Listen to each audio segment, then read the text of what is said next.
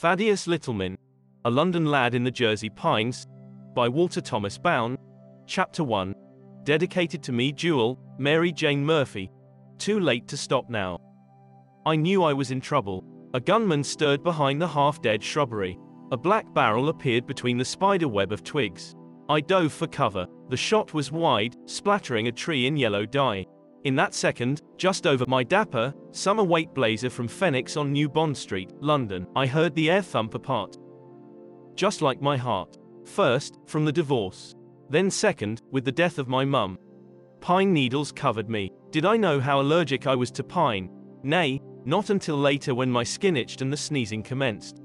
Or was it my reaction to America? Would my jacket ever be the same? Would the rest of my trunks from England arrive safely? The father said, That's Billy, your cousin. slamming the door of the rental, a red Kia Sorento. What type of day was this? Since he missed, probably a bad day, but lucky for you. At least for that jacket, you know, the one your mom bought for you. Like he actually had to remind me of Mum's last gift. The safety of my blazer had nothing to do with that fickle femme female and her cursed wheel of fortune. Was it the opposite of fortune that my Buster Browns no longer treaded on the rich terra firma of Shakespeare? No ancient feet in ancient times ever crossed this sandy terrain with the Grail to Glastonbury or Tintagel of King Arthur. No Robin Hood in Sherwood hung out in this depository junkyard. No Winnie the Pooh ever left tracks in this seven acre swamp. No Paddington Bear would dare declare how great he felt here swatting mosquitoes. There was no Bag End. Nor elves or ents. No Red Cross Knight or Green Knight. No Neverland with Peter Pan. No Alice down a rabbit hole on the banks of Atsion Lake.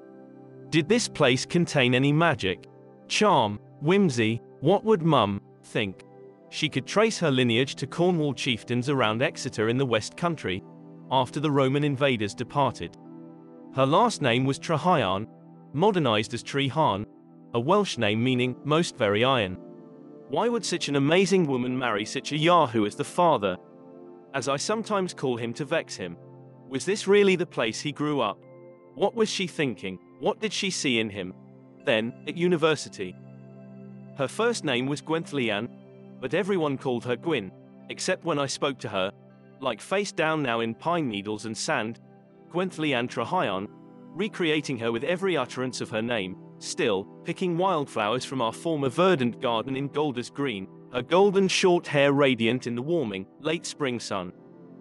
The father, with the divorce, lived further up the northern line in Brent Cross.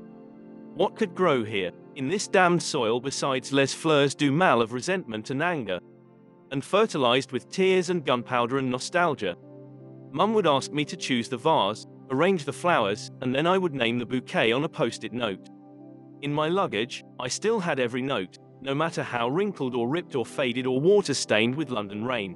When working, Mum would place each bouquet on her writing desk. It inspired her to find beauty everywhere. Even here, Mummy, the last bouquet I coined, Delights Never Decay, was still hearty on the mahogany side table in our flat, even two weeks later. Her latest story was printed out for a final edit beside the vase. The father never really understood her art. When the water became fetid, I harvested the seeds, sealed them in a Ziploc bag, and smuggled them to America. And it tore me apart to sell back the table on Portobello Road. Why couldn't the father have kept that? My father continued to hold out his hand, waiting for me to compose myself and my thoughts, and to pick off the last of the clinging pitch pine needles. Everything has a name. My Irish Derby seemed to have sprouted a few dozen needles, already adapting to its new environment. You remain any longer down there, and you could sub as an air freshener. Photos of the cousin, Billy, the gunman, made him look taller. My father said that's because Billy only posed by himself. The cousin, presumably, was very sensitive. American boys had different hobbies, and one of the cousin's hobbies was guns, mostly harmless paintball guns and BB guns. This is hunting country, son. Part of the culture. Just as long as he still doesn't harbor resentment for the Boston Massacre. Son, I'm sure he wouldn't understand anything you just said. The verb, the noun, or the illusion. My father mumbled. D. All of the above. Then he smiled, held my shoulder, his hand trembling, and said I inherited my mother's love for words. I wish I had half of your brain and charm. But just leave out my pretension, father. We're in America. Can you call me dad? No. Just the father for now. The pitch pine forest around the aunt's putrid green rancher resembled the colors of sherbet sorbet. The yellow garbage bin was splashed with red, metal bins were white, white window boxes with humiliated begonias were tinged with purple. This was Hollywood, the set of some zombie apocalyptic Netflix series, Piney Warriors in Candyland. My ferret-thin cousin still lurked behind a half-dead bush. Was he hoping for an easier shot? He flipped up his goggles. Ah, being a faceless machine made for an easier nemesis. A square, short, sort of womanly personage soon filled the passage of the door. She turned sideways and jimmied through, like moving a Chippendale dining room table, all ball and claw through the threshold. It was her. The aunt. There were photos of her, of course, as well as short tete-a-tetes on the cellular, but a horror show Kubrick is usually viewed safely on a screen in two dimensions. The other cousin, or what I would soon dub, cousin other, was a teen girl named X. Was this something like that name Prince went by? She was crispy thin with no shoes and with long black hair, parted asymmetrically in the middle, as if some drunkard had painted the motorway. She hung on the rusted railing in case those previous storm winds carried her aloft, perhaps to freedom or to Oz. Why did she look rude and gloomy? Arms folded showed a defensive posture. Her carriage and deportment also hinted at possible signs of torture or a lack of confidence or a nutritious culture for the mind, body, and spirit. Her lips were black, and her hair. Was it blue, magenta, or turquoise? Or was I just being hopeful? All three were tall, tall for munchkins. In fact, my father claimed he was 5 feet 8 inches on a good day, but I never had that type of red letter day. What came first, the Littleman name, or generations of such littlings? I chilled at the thought of remaining diminutive, like John Keats who was only 5 feet high. Could I change my name back to being, Iron, Thaddeus Treharne, or something less sexist, like Thaddeus Littleperson, son? There's the, son, again. Damn, such sexist language. I almost begged my father to reverse the motorcar and drive. I didn't care where, just drive, drive east, drive to New York, board Queen Elizabeth II, and sail home to Britain. What was worse than losing a mum at the age of 12? Living in some forsaken hole in South Jersey with gun nuts. My father's smile, this American man, failed to comfort my every fear, anxiety, and sadness. I wanted to hear, sorry, son, I've made a dreadful decision. Let's get out of here, where you can't breathe, but instead, I heard, let's go meet your new family. I know it's rude, but I think I'll stay in the rental. I don't fancy giving the cousin another shot at a jolly holiday. As soon as the aunt engulfed the father in a surplus of flesh, I retreated to the privacy of the Sorento, a defensive position, remained petrified in my own purgatory with the detritus of my former glory.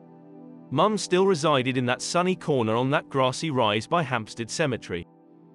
It's where I spent the weekends, bringing new daisies, all different types, the daisies from her wedding, and I was the master gardener, self-proclaimed, of the Littleman estate.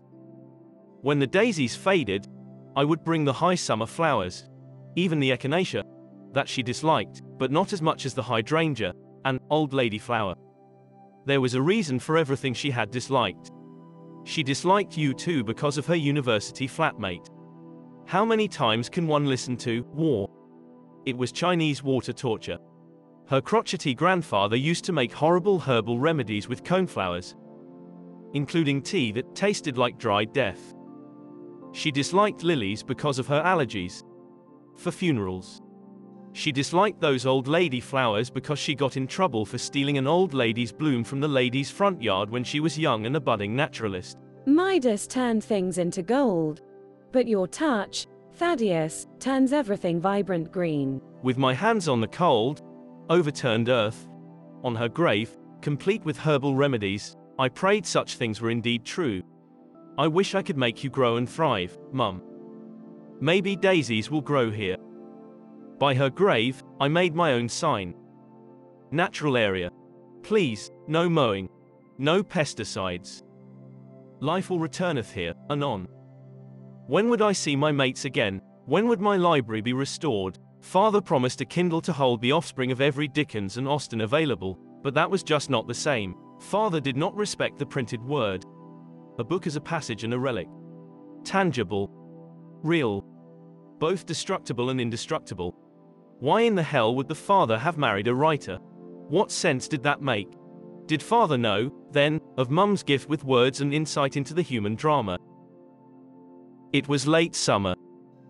For the first time, I dreaded school. Would they make fun of my accent? My diction? Did they not wear uniforms? They didn't have forms or A levels and O levels. And what about university? Once being groomed for Oxbridge, I now heard Camden County Community College for saving resources. I moaned at the thought about an American school, called a public school here, with American students. I once hoped for Eton or Harrow. But I knew my upper class pretensions needed to be curbed, especially now among the classless Americans. First class, after all, did not exist in America, only business class. And the business of America, My father said, quoting some dead president. is business, son. And then, there was the small matter of leaving my girl behind, my jewel, with the red locks who spoke to the poetry of my heart. Would I see her again, to give up so much a mother, a language, a country, a school, a culture, a grave, the house of Keats, and the girl, all for this new life in the United States in a region called South Jersey in a town called Atco in an ecosystem named the Pine Barrens. And worse, with a father I didn't know well at all. This was not the America I pictured, cowboys with reflector shades riding red sports cars that mirrored super skyscrapers. Instead, I found short heathens, like wilder dwarves from Middle-earth, raging in a wilderness of pine, 30 miles southeast from the city of brotherly love with a homicide rate, or a total of 499 murdered and climbing. Would being orphaned at a workhouse in England have been preferable? Books were full of orphans. Fairy tales, too. I knew scads about orphans. I was one parent away from an orphan, and even with the father, I felt like an orphan. Father's plan was to stay just two weeks. A fortnight, I corrected, with the aunt while he got settled in his new job with some Philly sports team and found a new place. How could I still bond with father about football, Tottenham FC, when such a civilized sport didn't really exist here, with the possible exception of baseball, just a bastardized version of cricket, right? Did civilization exist here? It would not take long for me to find out it did not. In fact, I would learn well before tea time. Stay tuned for more escapades of Thaddeus Littleman. Background courtesy of Pixabay, royalty free music, Relaxing Music Volume 1, Relaxing Time.